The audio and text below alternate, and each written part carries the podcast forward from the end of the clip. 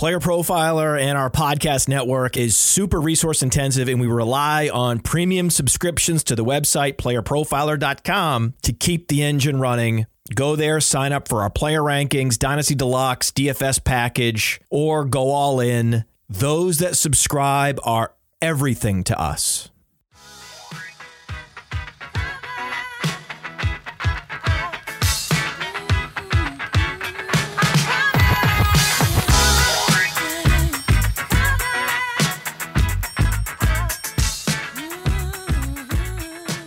First class fantasy time, Theo. We're back. Back in the house tonight. Got my boy Theo with me. I'm your host, co-host Billy Musio, and Theo with me as always. We are doing a live FFPC $125 best ball draft. And uh draft just kicked off, Theo. We'll get the get it pull up in a second. We're drafting from the seven hole. Um it's already it's it's already flying by. Like with a kick, we've literally haven't even been in a minute, and we're already on pick seven. So right now, one went Ja'Marr Chase, which is not normal. Christian McCaffrey went two. Kelce with three. Justin Jefferson just fell to the four hole in this draft, which is why couldn't we have gotten the four this draft, Billy? crazy. Tyreek Hill, Austin Ekeler. We're on the clock. Let's get a pick in, and then we'll go ahead and start talking uh, shop and just doing a better intro here. So Cooper Kupp, JT, Barkley, Diggs, Lamb, AJ Brown, all in play here for me. Which way you want to lean?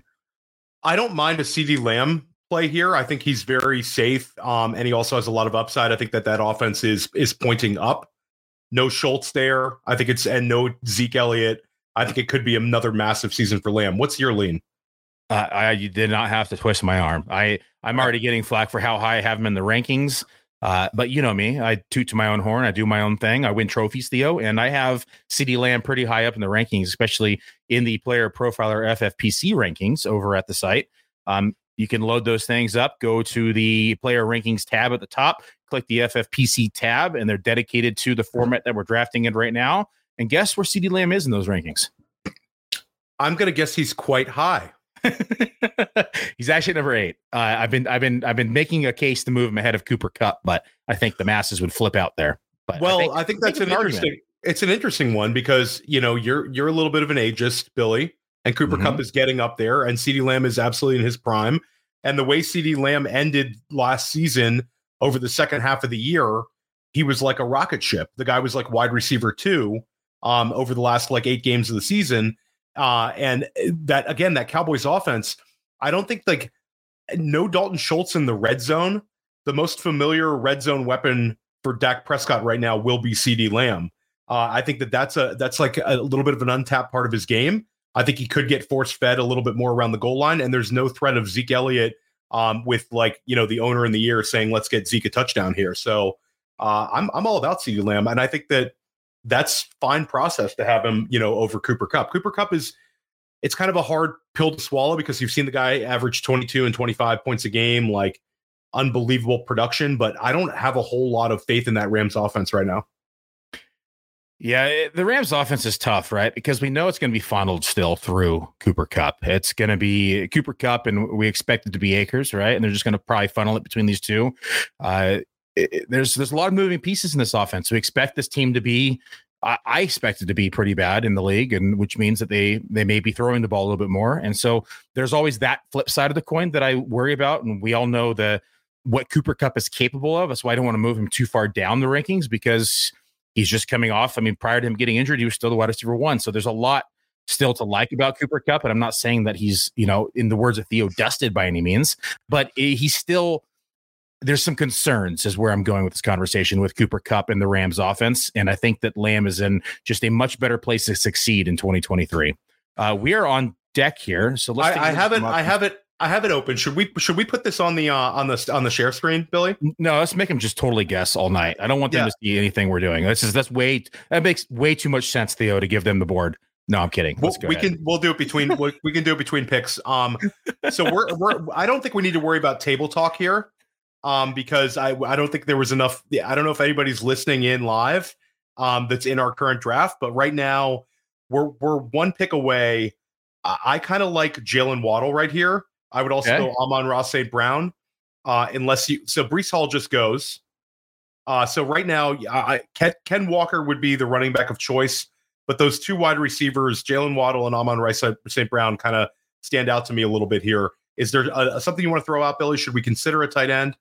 I like Amon Ra. I'm starting to own a lot of them, but I don't really care um, at, right now. Um, I lean Amon Ra here. I could go Andrews or Hockenson, but I really like Amon Ra St. Brown, and I've been kind of taking him almost insta lock in this round just because I like his upside, like the offense, like what they were able to do last year. I think he's going to see, you know, a similar role, if not more than what we saw last year. So I would go Amon. I think I agree with you. I think we should go Amon Ra St. Brown, and I think in a tournament setting like this, you can go ahead and lock it in. Okay, let's, I'm gonna lock let's it. Do, uh, I'm gonna figure out the board here. Sure. So the like when we get to a tournament type setting, I get the structural advantage of having one of these top tight ends, uh, and and being able to like basically go kind of skinny at the tight end position and not have to put a, a, like a, a number of draft picks into it. But I think when you you have to throw position out the window in a tournament setting where we want these guys who can just go nuts for a 30 point game uh, in that championship week. And I think Amon-Ra St. Brown is that. And I think that I feel better about him doing that than I would TJ Hockenson or Mark Andrews, even with the tight end premium scoring. Uh, I think that we lean a little too much into structure. And I do think that there's a, I'll give it a 10% chance one of them comes back to us. It's very rare. I think it would be more likely that it would last to like the 304, but wild things happen, Billy. I mean, it seems like this this board is a little is a little bit uh interesting in, in kind of their builds. You see, you know, Pollard and Jacobs right there. It's I'm not sure how this is going to go. And you know, we're we're creeping around. We we have five picks to go where one of these guys might fall to us. So we might get one of the tight ends really late. Yeah, it's I've seen Hockenson fall pretty consistently in the round three, and even though I have him higher in my in my rankings, right? We, we look at um, ADP and we have to you know consider where they're going inside average draft position, and we're not going to take him in early round two. And we know we have a chance to get him in round three. Like that's this is how we're building, you know, monster teams with a chance to win up top this twenty five thousand. And if we can grab Amon-Ra St. Brown and TJ Hockenson that's the best of both worlds, right? A hundred percent. I do think when the money drafts come around, like, and it's we get away from best ball and we get into like main events. Mm-hmm. I think mm-hmm. both those guys are gone by like the let's call it the 303. I think it's going to adjust where those guys are going to be very popular around that 2 3 turn just based on their profiles. You can kind of, you know, squint and and and see them going up to tight end one overall, even though we're both on, and there goes Hockenson, even though we're both on uh, you know, Kelce. So there goes Mandrews and Hockenson. We missed that. So uh we're we're still we'll, we're we're still good. We still got a lot of guys we like right here, Billy. Yeah, it's a very ambitious. I mean, it's it, it's it's not it doesn't happen frequently for them both to land back in the middle of third round. That's usually when they fall, right? And so, but this is where you try to do you try to land them when you can like that. So let's let's take a look. We're on the clock now. I have way too many windows open, Theo. Um, so I we we could go with a running back here. I think there's some very attractive wide receivers. Yeah, T. Higgins, Chris Olave. T. Higgins, Chris Olave are, are both my lean here. We're already started wide receiver, wide receiver. We could go wide receiver, wide receiver, wide receiver. Uh, Olave, I think, presents a great deal of upside. Yeah, Tee Higgins, I, a little bit more of a known commodity. I don't mind having an Olave uh, exposure right here. I, I, I like Olave. We're on the same page, so I'm gonna lock him in. Okay, good.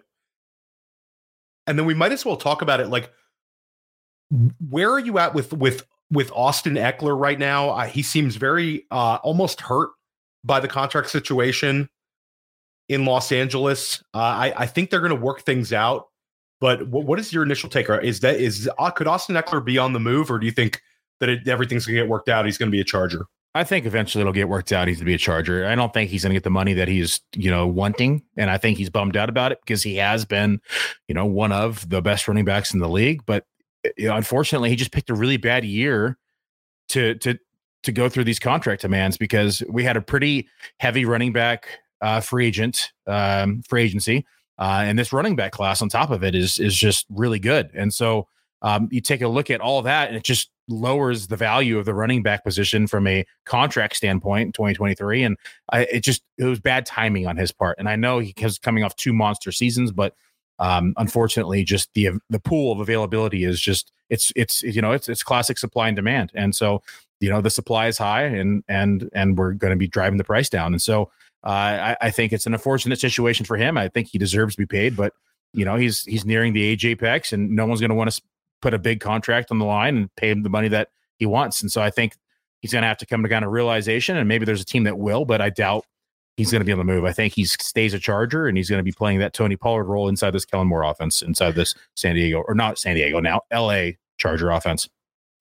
Yeah, I mean he's so important to that offense and, and everything that they did last year, and also we've seen Herbert, you know, so reliant on checking down to him. Uh, I, I, think that he'll end up getting a raise, not quite the money that he wants, but enough yep. that that both sides are happy, uh, and he'll he'll work things out. Do we think that the the Tee Higgins being traded ship has sailed?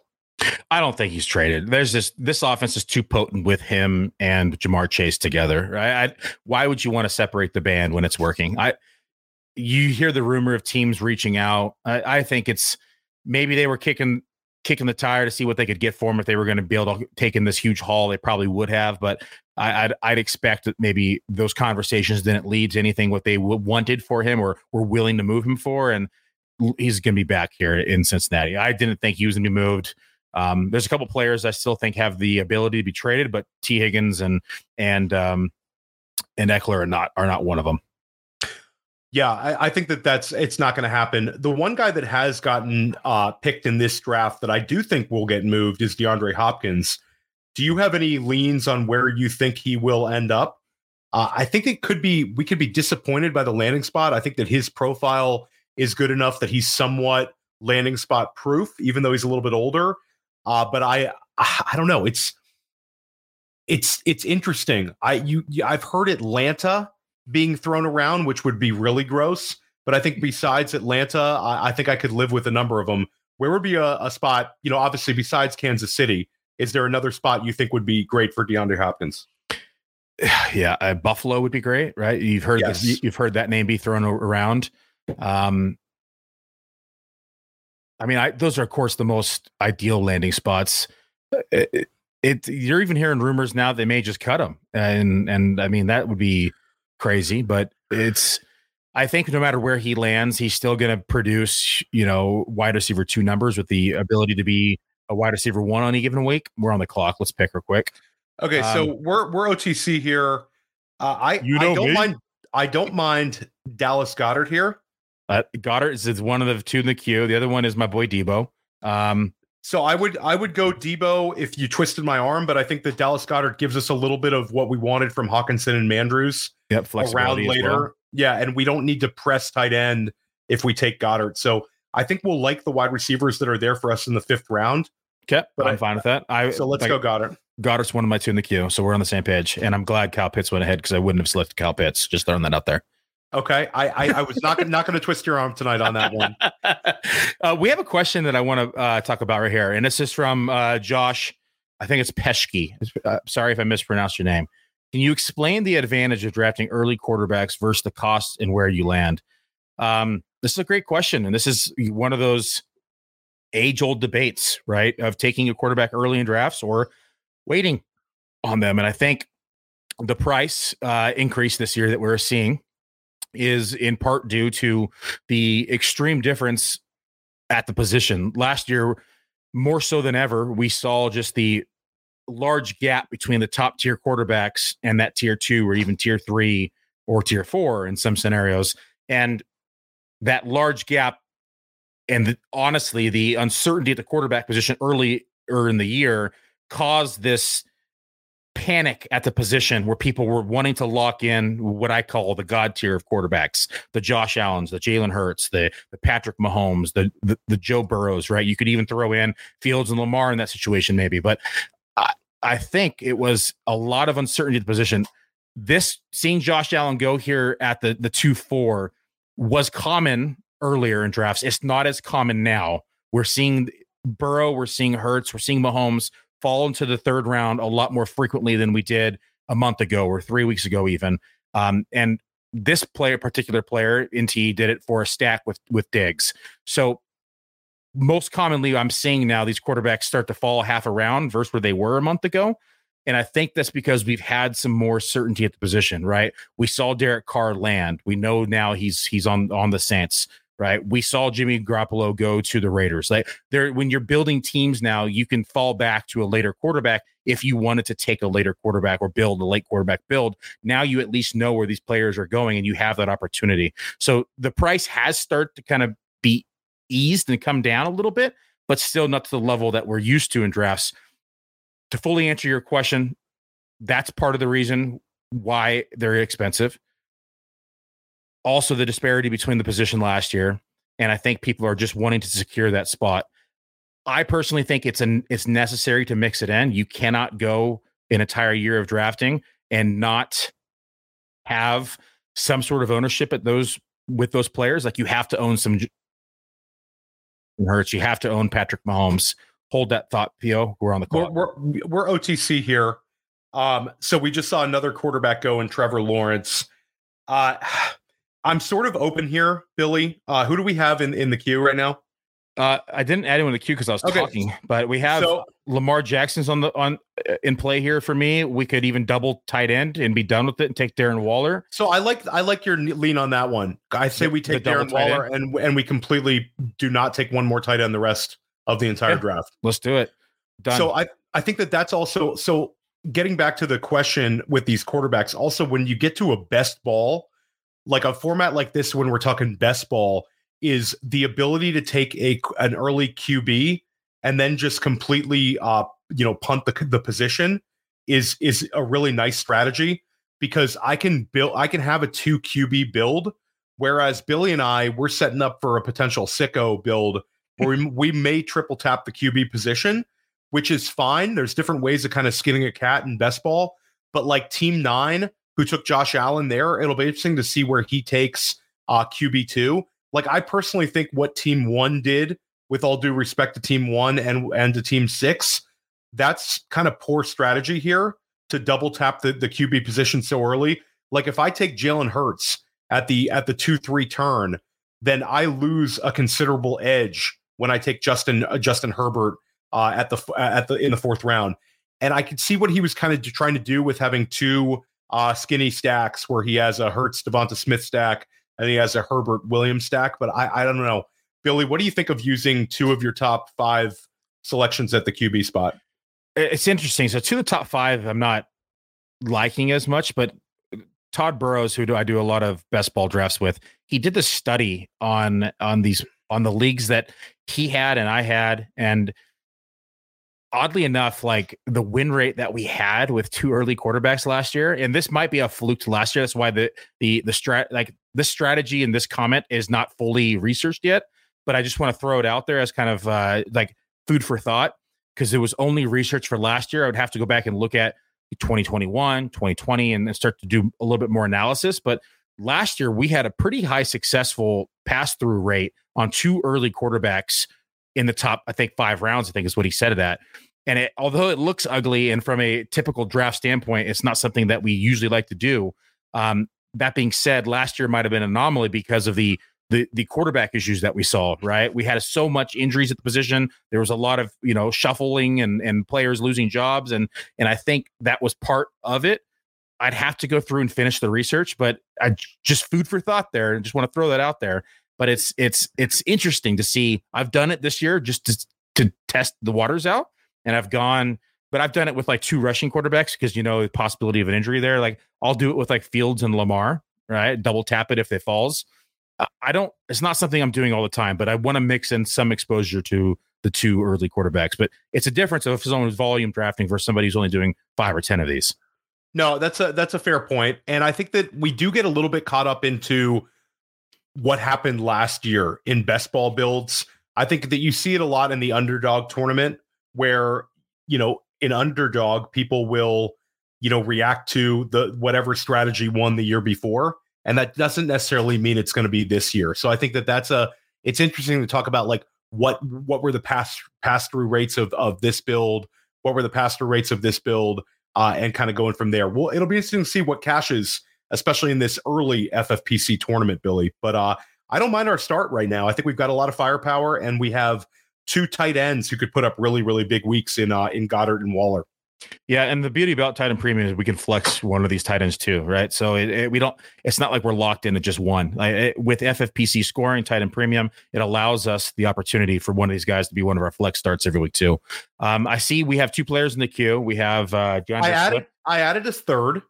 Um. That I added Jameson Williams in the queue because we have Amon-Ra St. Brown, and it gives us a chance at a a nice Detroit stack because uh, mm. Jared Goff, I think, will be in a in a wheelhouse where we won't really have to push it, and we'd have exposure to an offense that I think is going to put up a ton of points. I also, yeah. um, for that same reason, I have D'Andre Swift in there, and then I have I have Dameon Pierce. So Team MacNova said, "Fuck your stack, Theo." hat, a big a big hat tip to Team MacNova. So right now, I, I have I have the, I have the two I have the two uh, running backs, and then I see you added Christian Kirk, which I don't mind either.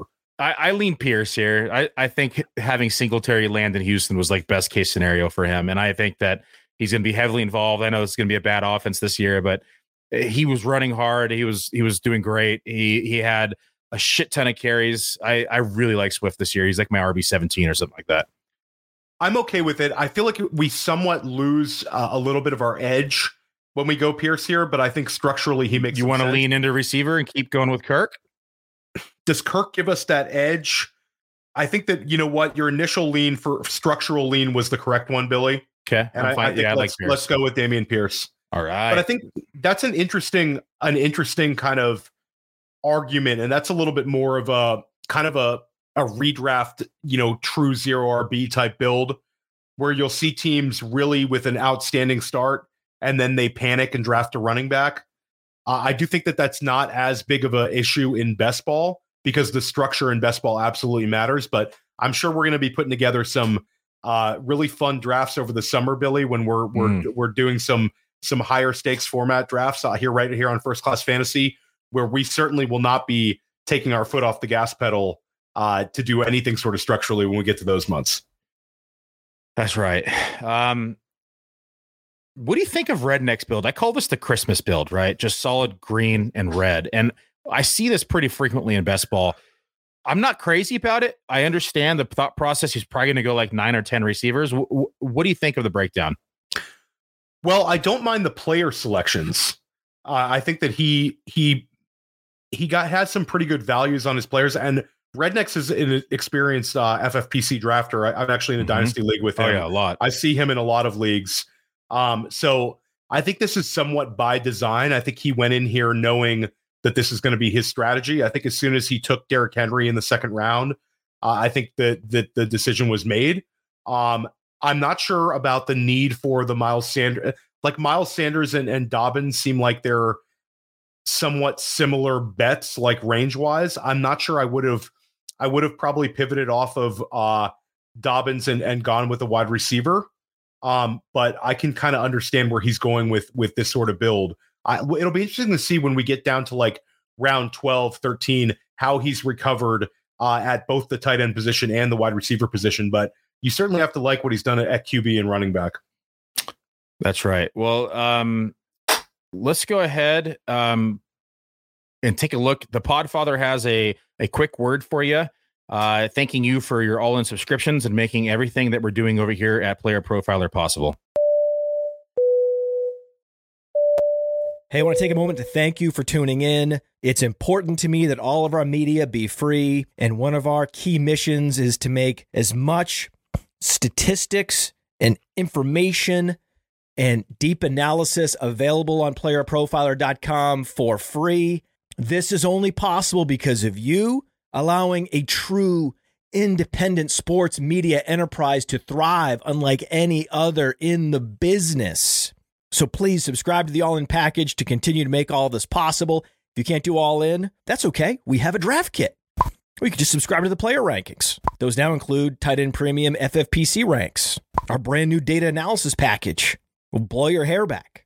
And of course, there's our Dynasty Deluxe and our DFS Dominator take a moment, check out our premium services to ensure that all of our stats, information, data, content is available to you, especially you, the people that get the site and get the show.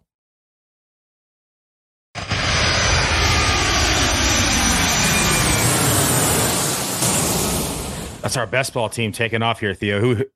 So who, it's, the, it's the, the, the rare on the clock sound effect coming off from an advertisement. That is called professionalism. Billy and I are not freaking out. We're 38 seconds ago.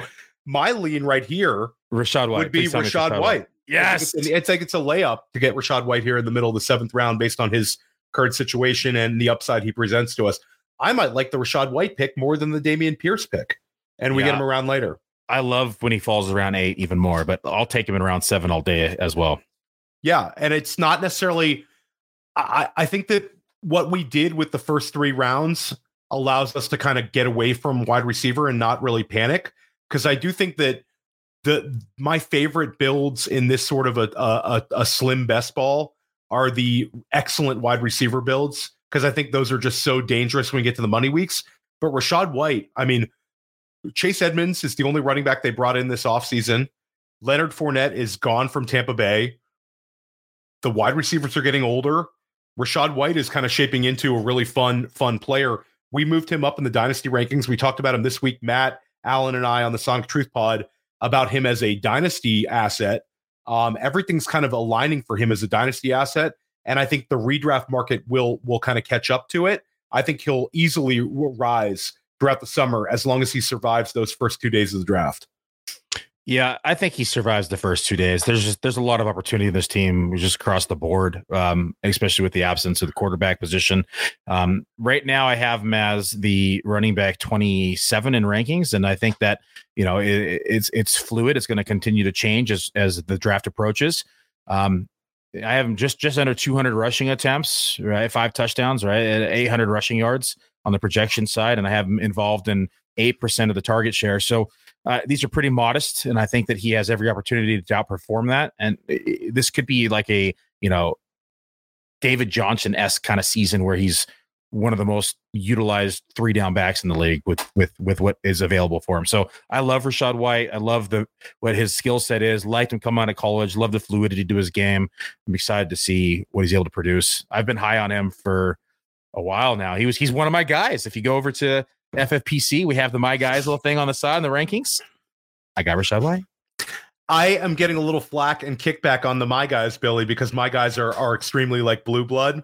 I think there was a, there was like an hour where I had two guys that were, were really really highly ranked, and uh, I adjusted them. I, I wanna I want to be a company guy on that one. So yeah, it's fun. go go through the the My Guys. They're on the site. It's really awesome. A shout out to our editor Seth Dywald, who's really put a lot into like our bios and and the my guys and all that sort of thing. It looks fantastic, and it, it's great to see the really sharp minds that we're working with, the guys that they're trying to flag planting this early in the year. There goes Treylon. I would have liked to have a Treylon Burks in the eighth round here. Yeah, Treylon would have been nice. Marquise Brown's interesting with Hopkins leaving town. It opens up 22% target share. Um, the other one is we could start to take a look at quarterback. Goff with the stack with Amon-Ra St. Brown is there. Um, I think Goff will be there for us next round. Yeah, I mean, there's three teams without a quarterback. How many quarterbacks? Kirk Cousins, Daniel Jones, uh, Justin Jefferson. He'll stack with Cousins probably. Daniel Jones, he doesn't have anyone. Daniel Jones, but if we miss out on Goff, we could take Daniel Jones because we could we stack have, him. Yeah, we could stack him there. Okay, 19 seconds left. I like either Marquise Brown here or, um, am I going to say it? Tyler Allgeier. Well, Tyler Allgeier is is a risk. Um, I like Hollywood Brown. Let's take Hollywood Brown, Billy. Okay, I like the upside of Hollywood. Like, right? Yeah. Just, just like get down the field, and I know we have a quarterback concern, but they still got to throw the ball to somebody. Yeah, and I think that there's a chance that Hollywood Brown could be like uh, people avoiding Cardinals in the draft because it is absolutely so ugly. Billy, here's a good question for you who starts day one at quarterback for Arizona right now? I don't want to answer that question right now. McSorley is is not signed. No. McCoy is injured. David yep. Blough is still on the roster. Like it's going to be somebody who's not even on the roster starting day one. This yeah. is they have the lowest win total in all of Las Vegas right now. Um, they're they're at like five and a half wins. I think that's the lowest uh, team total on the board. Like Hollywood Brown could be one of these guys that's like a bad offense 30% target share, like disgusting, like, oh, look, exactly. Hollywood Brown got another another 13 targets this week. Oh, Hollywood Brown got 12 targets this week. Like it could be that because he's going to be in fantastic game flow situations. You could potentially have a bad quarterback with tunnel vision. It's it's kind of like people don't want to take him. Um, but I think he's a good value when he's here in the eighth round. Yeah, I, I think it's a great value this late. And I mean, look at what he did. He had a pretty good stretch last year. I mean, uh, he was, I think at one point he was like wide receiver five.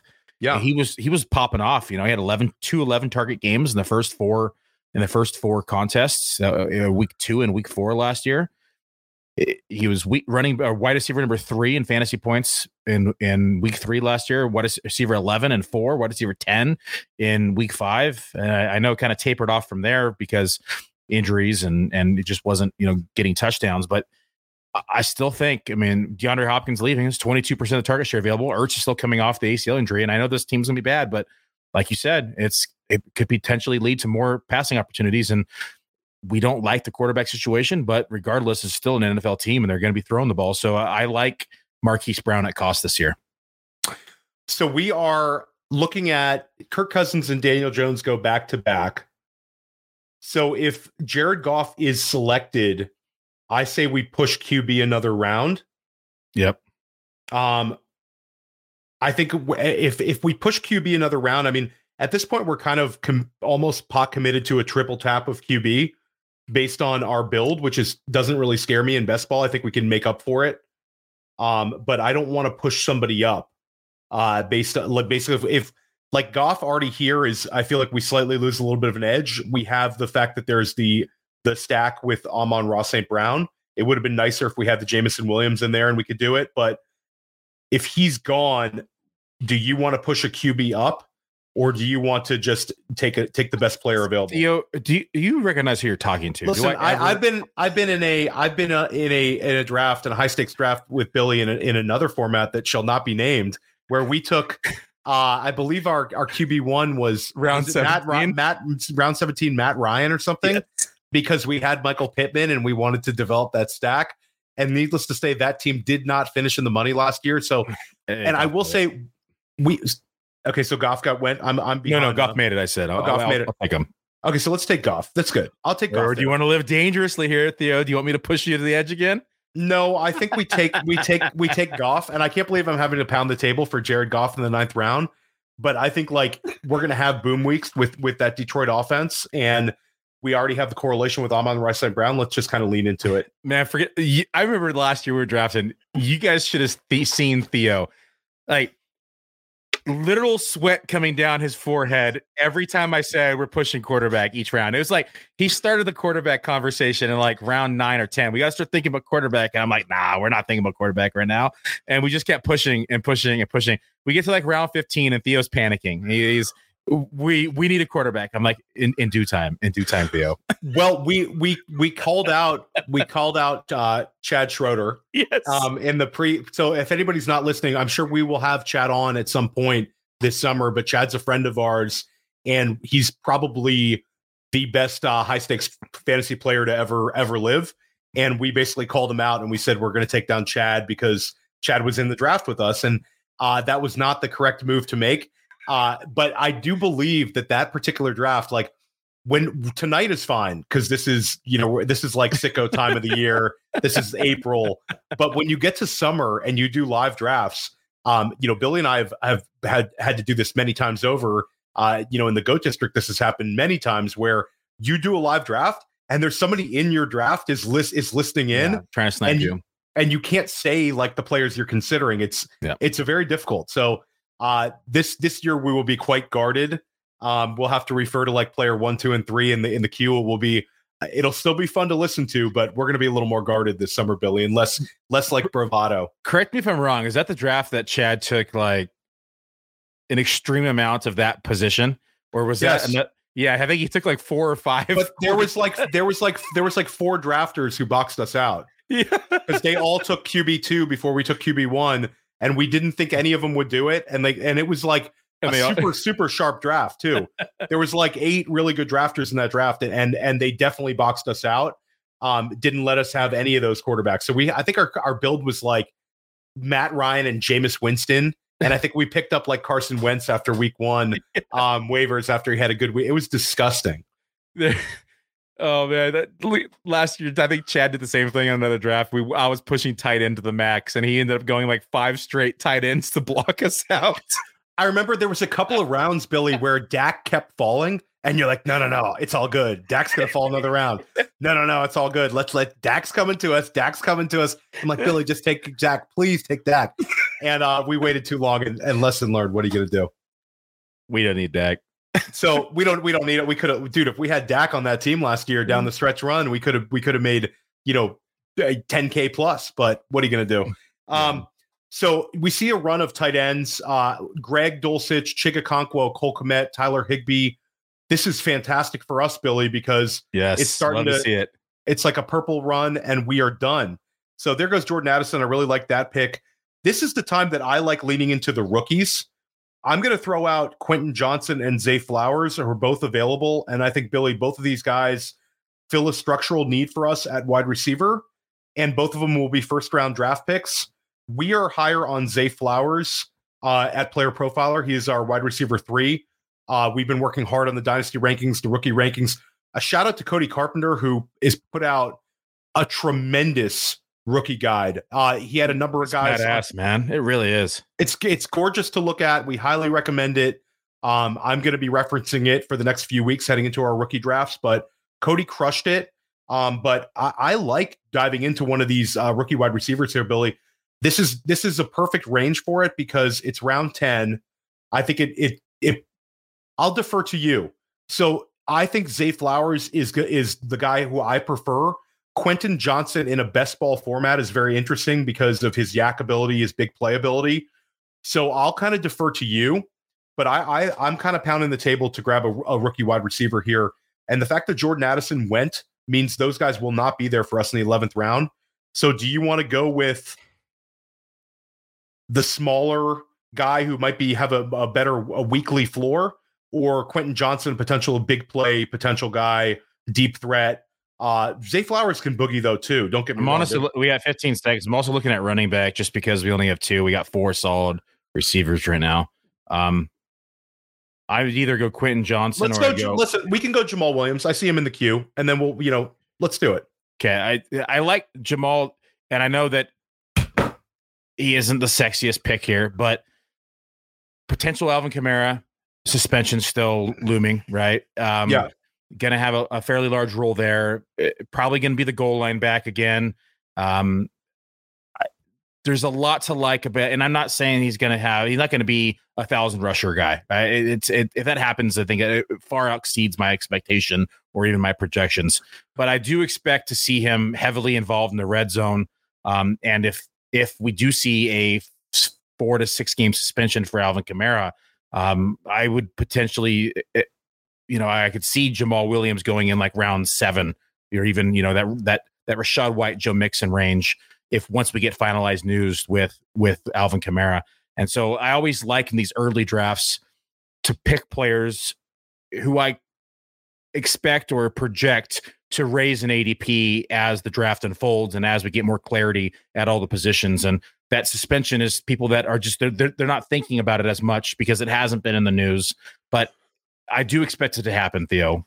No, I loved I love Jamaal Williams, and that's a guy that we moved up in Dynasty because of this. I think that he was he was he had a pretty decent contract that was given yeah. to him. This is like I think that for for weeks and weeks we kind of expected him to just to re-sign in Detroit and take kind of a team friendly deal with a raise, but he landed in a really really good spot. And I think that even if if Kamara um, avoids the big suspension, I think Jamaal Williams is going to be part of the weekly game plan. Um, and I think that he's in a in an offense that needs playmakers. I think that Jamaal Williams is going to have a nice weekly uh weekly uh, a weekly floor in terms of touches that I think he's going to be very useful. You see Samaje Perine go. Uh, that's kind of a similar bet. I think he's another player that should rise up um, mm-hmm. in these sort of rankings. Um, you see another another team. Team one takes their first tight end. Uh, they uh, did with Dalton Kincaid, a player who uh, I'm very very high on, but I think that that's a that's a tough bet to make to make him your tight end one. Um, you know, landing spot unknown. Although I do think he'll be a top twenty pick. Uh, Billy, your thoughts on kind of punting tight end to that point? I not the tight end I would have picked. I'm fine punting it, but I probably would have taken like someone like Dawson Knox, who we know is going to see, you know, 10, 11% of the target share, probably going to see anywhere from six to eight touchdowns. That's all he does is score touchdowns there, pretty much. I probably would have leaned that way just as a as if you're going to punt it this far, just go for the touchdown upside, and then probably come back around again and take someone like a Juwan Johnson or Gesicki. I don't like taking Kincaid there as my only tight end. So I have in the queue right now. There goes Zay Flowers, so that's gone. I think that if Derek Carr is here, I think we take him based on the structural build we have. Your yep. thoughts on that? Yeah, he's in the queue. Uh, tie him in with Olave, right? We we got a Jamaal Williams now, and so it, it makes sense. I I I have he's number one in our queue right now. Hopefully he makes it. We got Kenneth Gainwell also, who I would get another running back in there. We're also to the point where we can start looking at receiver again. Um, I threw um, Meyers in the queue. Good. I like. He's Meyers. always a he's always a guy I like in this range. I think he's a little bit underrated in best ball because I think he'll have a weekly yep. floor. I think that oftentimes in best ball, people get into the habit of, I want to. You you see people taking the you know it's a cliche alert, but the better in best ball guys, and they'll say you know a better in best ball guy, um, that's like the the MVS types. These guys are going to occasional spike week types. Um, let's take Carr and and move locked on. it. Um, but I think that a lot of times these guys with safe weekly floors um, they are they are very very very good to have, and they can get you through slow weeks uh, in best ball. Like you could have a, a couple of particular weeks where you know guys might underperform, but you have enough guys you know hitting uh, in the the back half of your draft in terms of giving you double digit points here, double digit points there, and and you have a, a semi productive week. So I think the better in best ball uh, thing is is is kind of a misnomer often. I do think the one position, one uh, archetype that I think is better in best ball is the that like satellite back because you don't have to worry about which weeks to play them in. You think about like the classic James White years where you don't have to worry about hey, do I start him this week and, and maybe miss out on on the, that sort of uh you know a 20 point week and and have to you know swallow the 8 point weeks where in best ball you don't have to worry about that. So question for you and I this brings up a it's a comfort level, right? And some people would look at our quarterbacks and say, Jared Goff and Derek Carr, I need three. Where does Theo stand on these two quarterbacks? You have Jared Goff on your team and Derek Carr. We have stacks on both of them. Do you feel the need to take three with these two, or where do you draw that line?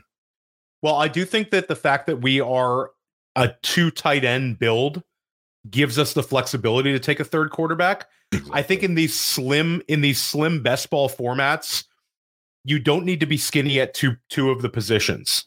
You can be you can be skinny at one, and then you could take that third QB. Um, whereas if we were triple or quadruple tapping tight end, then that would be the one where I want to be, you know, more apt to be safer at at QB. But I do think like if the uh, a triple or quadruple tap tight end build would have mean we probably leaned into an early QB. So they kind of are a two way street, Billy. You cannot be perfect at every single position. In my opinion, you want to, you cannot be afraid of being, you know, wide receiver. Uh, st- you cannot be afraid of of accentuating a strength in best ball and being like excellent with your wide receivers, excellent with your running backs. Um, because when I think you start worrying too much about balance, that's when you take the edge off, um, and you you potentially lose some of your some of your boom week potential at at those those important positions. Your thoughts on that? Uh, I agree with it 100. Oh, he made it. Yes, Kenneth Gainwell. Okay, so that's fine. Kenneth Gainwell's a good one. I do like the two wide receivers you put in your queue. I do like him. But well. let's let's take Gainwell because this is we're actually structurally getting there with running back. Yep. Where I think we're good enough at running back that we might be able to to live with a five running back build. Yeah, I, either that I think so as well. Uh, we're and we have three really solid receivers that allows us to push this one more round. I think. Yeah, I, I still like having. Yeah, I, I I agree with you on that. Like the wide receivers at the top are just fantastic, and Hollywood Brown is kind of like that, the icing on the cake because we are going to have another high target share guy. Um, so I, I like the way it's come together, but I do think that there's going to be a couple quarterbacks coming up, um, not necessarily next round but a little further down the line um, that can kind of make our build, uh, uh, you know, even stronger. Okay, I'm gonna lock in Gainwell. Yeah, let's lock him in. You're we both we both like Gainwell, and Gainwell in the twelfth round is great. Um, you know, I think that he could you could make a case for him going higher. Um, because again, you don't have to worry about which weeks to to play him in. He's in one of the league's best offenses. Um, he's going to certainly have a role no matter what's going on at the running back position, whether it's you know Rashaad Penny or even if they add another running back that we're not sure of. Kenneth Gainwell has a role. Nick Sirianni loves Kenneth Gainwell. I mean, Billy, how many coaches wear Kenneth Gainwell t-shirts? How do you even get a Kenneth Gainwell t-shirt? Oh, that's a good question. I'd wear it. Would you wear it? I would love to have a Kenneth Gainwell t-shirt. And shout out to anyone listening in who wants to send uh, a Kenneth Gainwell t-shirt to Billy and I. If you know where they're for yeah, sale, we'll, we'll let us know. Right now. We'll rock it 100%. 100%. We should get Kenneth Gainwell t-shirts when we go to the draft in three weeks. I'm so excited to go. Three weeks. Three weeks. It's three weeks. It's three weeks away. Three weeks from now, we will be sitting at the draft watching the first round. That's right. Oh, man, yeah. I'm so pumped for that. I'm so excited too. It's it's a uh, shout out to um you know everybody at, at Player Profiler, but we're gonna have a big big group uh, heading down to Kansas City. Uh, we're all getting there on Wednesday or Thursday. I think everybody's going to be there at the first round. Um, I am going to stay through day two, and then I'm heading out. I'm heading back. I know. I think you're staying for day three, Billy. Uh, yeah, I, am back on. Um, I think I leave on Sunday. Leave on Sunday, so you're you're there for day three. I'm not going to be there for day three, but I'm so stoked for it. Um, and it's going to be it's just going to be amazing. It's going to be a lot of fun to spend time with you guys, and also Kansas City's an awesome place, and uh, just a chance that the the energy of the draft. It's nothing like it. Um, I cannot wait. Theo, did I ever show you this picture that I found of us? Did I ever show you? No. It's this is us inside uh, oh. the draft. my man, my man Billy's got a Billy's got a uh, got a time machine because that is definitely us at the player profile of crib. That's that's at the content house right there. Big time, big time. Am are you in this scenario? Are you are you Will Ferrell or are you John C. Reilly? Oh man, oh I I think I have the Will Ferrell hair. Yeah. yeah. I think you might you might be a little more Will Ferrell on that one. Okay, so we're we're coming up um to OTC. You know, if this guy here. takes the guy in our queue, I'm gonna put my nutsack on his drum set. I don't see anyone in the queue right now. uh, let me see here, Billy. Okay, I'll throw a Billy Muzio favorite into the queue. Oh, please tell me it's it's it's Darnell Mooney or or Palmer. I put Palmer. That was okay. Palmer. Palmer was was my suggestion. I think he'll be there for us. Yeah. Um, you saw KJ Osborn go. You saw Rondale Moore. You saw Alec Pierce. I like all three of those guys in this range. Um, okay. so I think we'll be able to sneak sneak Palmer in here. We're we're one away. If Palmer does not go, I mean, if Palmer is selected, I don't know which way we'd go. I don't necessarily love Mooney as much um, as Palmer, but I, I you could twist my arm into it. Theo says you got to be careful. There is bunk beds at the mansion. I'm bringing my power tools. That's it. No, bring no doubt, Cody. No doubt, Cody. okay, so we are we are here. Um, I say we take our our boy Josh Palmer. Yeah, let me double check. This one's close in my mind. I want to double check my rankings and double check my Well, here's the the devil's advocate is is he could push back around to us um if we let him go, but I don't know. I think that's I have him almost back to back, 52 and 54. if I do want to chance it, take Mooney here and see if we can get him back. That's fine. I will throw out. Yeah, that's fine. Let's take Mooney then. I think he will come back around, but I think it's I'll give it I'll give it a 65% chance he comes back around. Okay, I was going to go probably 45, but I, I, I am I'm, I'm going to risk it for the biscuit where I'd put a 0% chance Mooney would come back around. Yeah, Mooney would have, based on where he's been going, I think there was, you're right, 0% chance he comes back around. Let's risk it for the biscuit, Theo. You know, I'm a gambler. 100%. Um, Cody, do you think we should take Jalin Hyatt here? Uh, Cody's team would be like all rookies. Yeah, that's it. but Cody's team would definitely not have Jalin Hyatt. Definitely not a, a, a Cody Carpenter favorite. Um. All right. Let's. So where we sit right now, we have one, two, three, four, five wide receivers. We're at four running backs, two tight ends, two quarterbacks. Pretty balanced build here. Um, we talked about the potential of adding a third quarterback. Um, any potential stacks that are in the queue right now, you could you could add Jimmy Garoppolo and stack him with um, Well, I feel like that's an that's one that no, we didn't go that direction. Never mind. Yeah, and also like I don't love using the bridge quarterbacks in best ball because I feel mm. like we think Jimmy Garoppolo is going to give you eight. Like even if Oakland, if uh, excuse me, Las Vegas ends up with like Anthony Richardson, you say, oh, that's going to be eight or nine starts for Jimmy, and then they move to Richardson. But you know how these things are, Billy. If they start out zero oh and three, then the rookie's coming in there, and then you're sitting on a on a on a dead a dead pick. So what you're saying is we need to draft Brock Purdy because he's the goat. I, I get it. Or you take. A, I, I like the idea of taking a guy that might be a beat up starter, like a like a Sam Howell or Desmond Ridder as a QB three is a little yep. more interesting to me because I think they have longevity and I think they could have some boom weeks in them. Um, so we see a, a, a wide receiver run here: Donovan Peoples Jones, Jalin Hyatt, and Skyy Moore. But we are with the gambles. The gamble is looking okay. It's looking all right. Is he gonna make it, Theo? The gamble's looking okay. Theo's sweating bullets. He's sweating. Not quite sweat level yet. I'm looking down the, to see if we have a pivot. Um, I'll throw a couple more guys in the queue. Ooh, I throw one more, but uh, I think he'll be there in the 15th round. No, erase the one you put in there. Not drafting Devin Singletary. We we have we have um Pierce. That's a good point. Yeah. So Hill and and uh Shaheed are both in there as well for a little bit of uh, New Orleans uh, stack building. Yeah, I, I like Shaheed. I, I would have liked him a lot more had Michael Thomas not stayed. But Shaheed again will have a couple of weeks where he's really useful in best Spikes. ball because he's he's a big time, um, you know, a deep threat and he's a there big he play goes. potential guy. So he's gone. There's DJ Chark. There's Singletary. Oh, Singletary um, moving on for Q. Hey, look, it made it. The gamble paid off.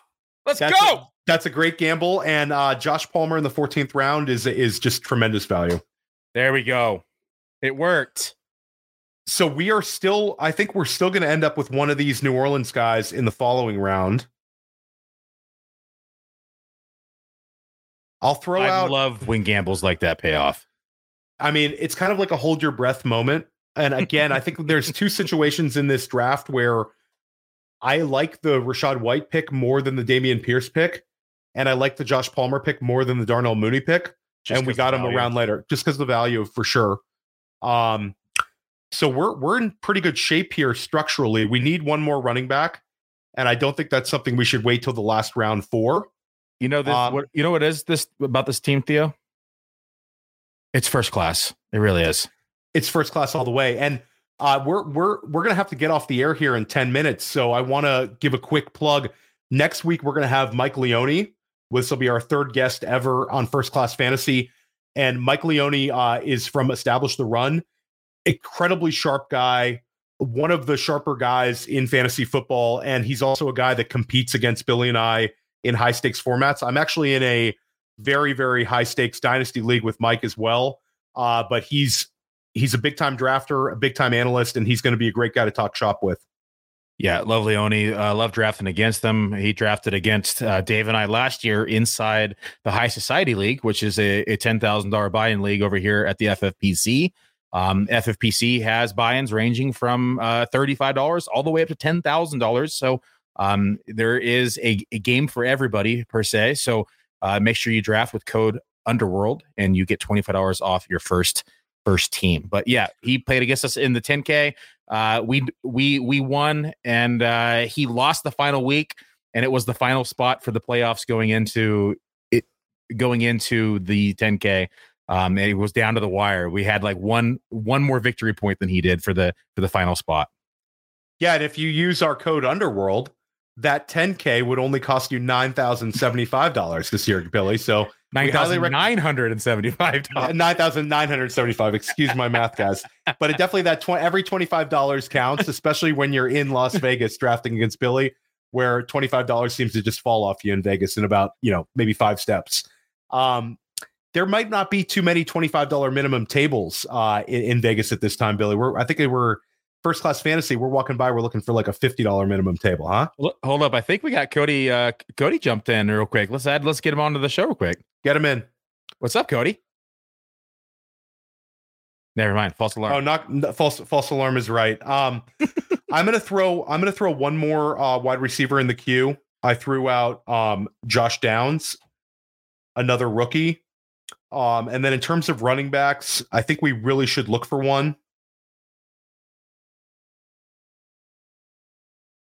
Yeah, we got looks like we got about two more picks, and then we have, um, like you said earlier, Trade Gods coming up with the Podfather guesting on that, starting here at nine o'clock Eastern. So we'll probably get this last pick in. We'll we'll say goodbye to everybody. We'll show the board and and then we'll finish up. We'll post the board to social media as well in YouTube.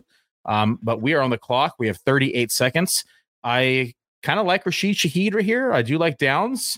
I wouldn't. I mean, we don't we don't need another tight end, but I say we we forget tight end. Yeah. Um, and I I think we we focus on one of these wide receivers.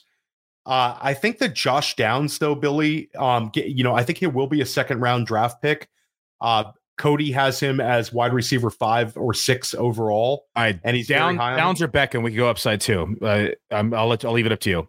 I'd like to take Josh Downs here. Done.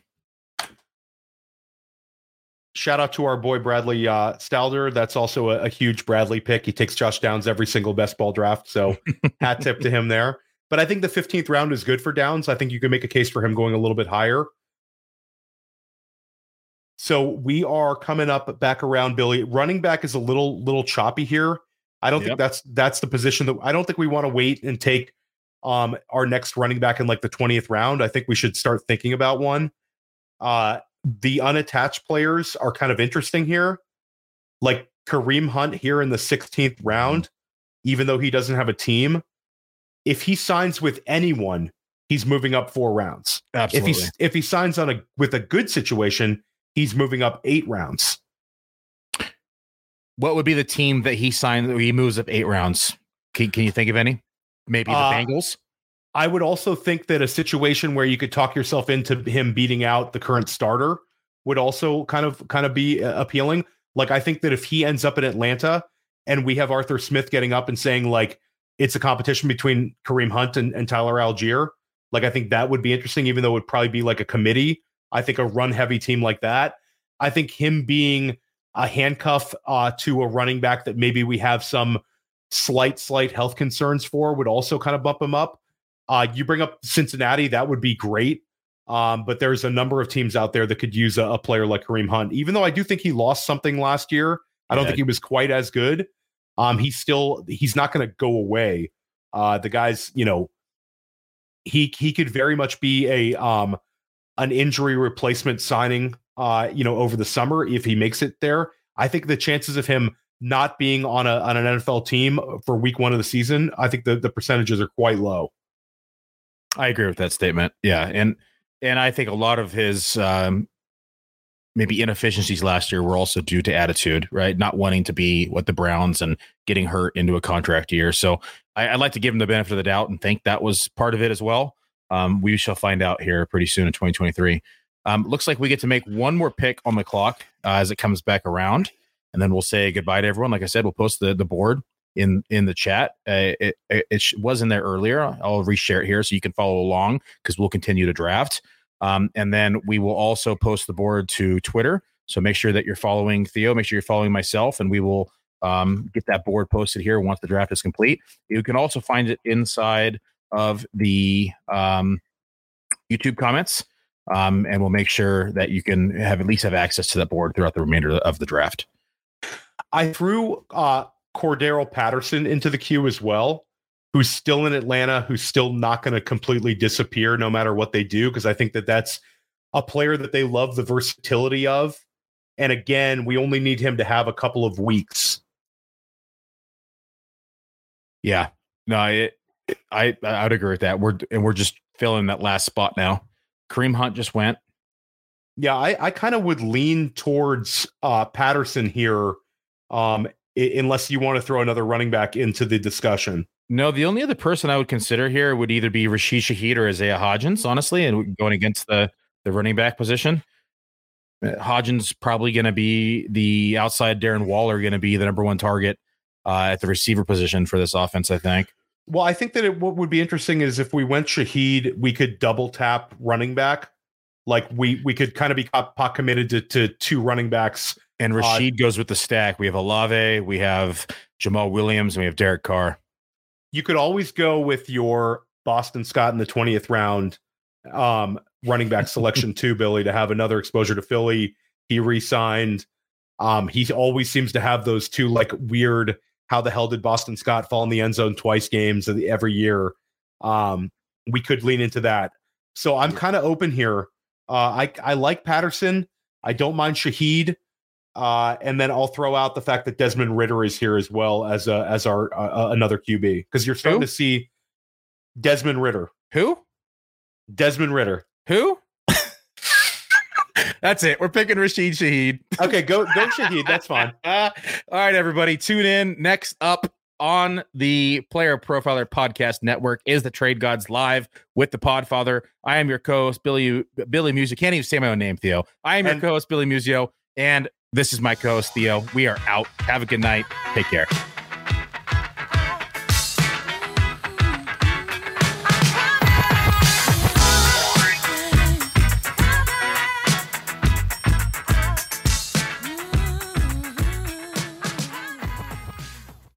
Be sure to subscribe and activate those alerts so you get notified as soon as new videos drop. And be sure to check out playerprofiler.com. We have all the tools for you to dominate every type of fantasy league. We have a draft kit, Dynasty Deluxe, data analysis, DFS Dominator, and don't forget the player rankings to rule them all.